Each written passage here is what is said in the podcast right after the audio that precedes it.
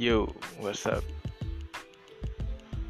Kali ini gue mau sharing lagi pengalaman ketika gue kerja jadi driver ojek online. Itu pagi-pagi sekitar jam 8 itu aplikasi udah gue aktifin sambil duduk minum kopi tiba-tiba bunyi. Ya orderan masuk. Itu orderan dekat cuma ngantar orang ke sebuah cafe ngantar orang sebuah cafe gua konfirmasi oke. Okay. gue siap-siap. Terus gue jalan jemput orang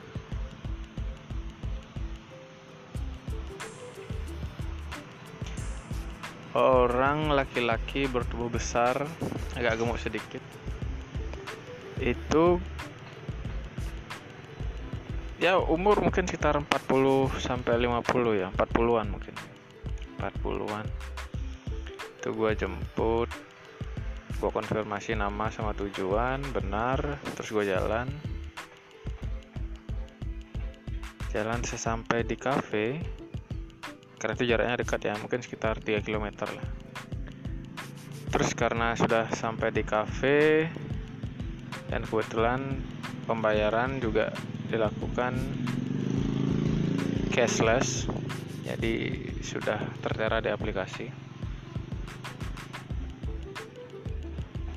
Lalu bapaknya manggil gua eh nanti eh bukan nanti sih dia bilang abis ini tolong balik lagi ke hotel.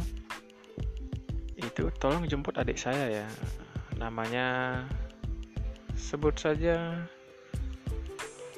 Siti. Namanya Siti. Nanti nanti jemputnya di tempat yang sama nanti dia nunggu di sana. Nanti saya bayar di sini lagi. Oh, oke okay, siap siap terus habis itu gue bergegas balik lagi ke hotel jemput adik bapaknya itu gitu, yang katanya adik bapaknya itu. Terus gue gak tunggu lumayan ya sekitar 2-3 menit kok nggak ada orangnya juga gitu. Terus gue ke reception gue bilang pagi mbak mau jemput uh, yang atas nama Siti. Oh ya tunggu sebentar ya pak gitu jawab staf resepsionisnya dengan ramah. Terus gue tunggu balik lagi gue tunggu di motor. Saat kemudian mbaknya datang. Dengan perawakan putih mulus ya mungkin umur sekitar 20-an ya. Putih mulus agak cabi tapi nggak gendut sih. Ya ya bagus lah terus gue jalan konfirmasi namanya dulu benar atas nama Siti. Sama samaran ya?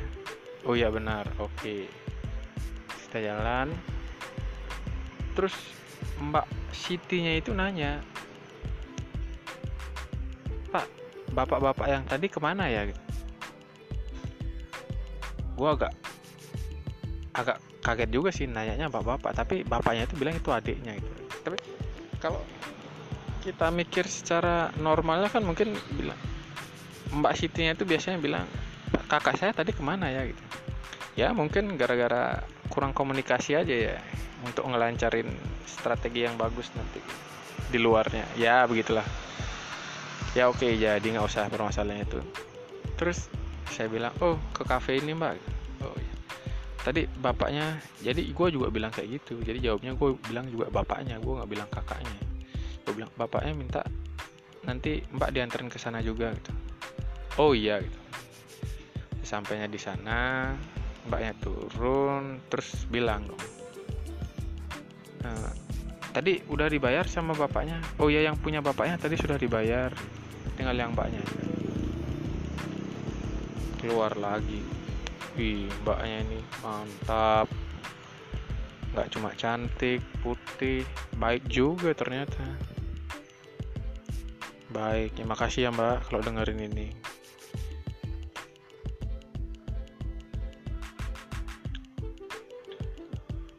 Udah selesai gue antar terus gue samperin bapaknya karena mbaknya karena kemu, kemu, uh, kebetulan bapaknya itu duduk agak di pinggir jalan gitu jadi bisa gue ajak ngobrol dari samping jalan gitu. Gue samperin bapaknya pak itu mbak Sitinya sudah di sini.